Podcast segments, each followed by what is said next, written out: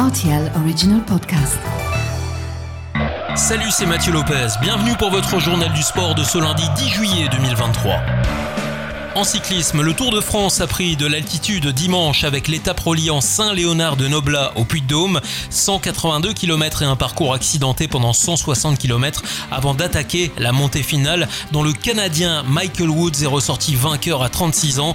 À l'arraché, le Français Pierre Latour est parvenu à obtenir la seconde place en sprintant sur les derniers mètres. Enfin, Matej Mohoric arrive juste derrière en troisième position. Pour Jonas Vingegaard, c'était très compliqué avec l'attaque de Tadej Pogacar. Danois limite heureusement la casse en concédant seulement 7 secondes à son principal rival. En Formule 1, le Grand Prix de Grande-Bretagne à Silverstone a eu lieu dimanche. Sans surprise, c'est Max Verstappen qui décroche la victoire devant Norris sur McLaren et Hamilton sur Mercedes. Les Français Pierre Gasly et Esteban Ocon n'ont pas terminé la course. Au classement des pilotes, le prodige néerlandais occupe toujours la place de leader avec 229 points.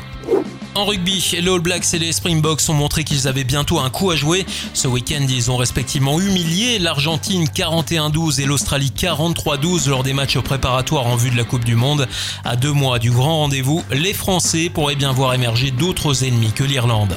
En tennis, Carlos Alcaraz a décroché samedi son billet pour les huitièmes de finale de Wimbledon en sortant Nicolas Jarry 6-3, 6-7, 6-3, 7-5.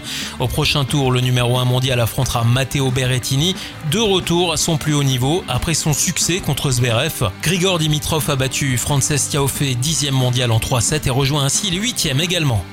En football, le Paris Saint-Germain poursuit son recrutement après le Sud-Coréen Kang In Lee samedi. Le club francilien a officialisé dimanche après-midi la signature de l'international français Lucas Hernandez. Le joueur de l'équipe de France débarque en provenance du Bayern Munich pour 5 saisons. Et dans le même temps, le club bavarois fait toujours le forcing pour tenter de recruter Harry Kane. Le buteur de 29 ans est désormais courtisé pour une somme avoisinant les 80 millions. L'anglais reste la priorité numéro 1 de Thomas Tuchel, mais si les Spurs refusent cette nouvelle offre. Le Bayern ne devrait pas enchérir au-delà.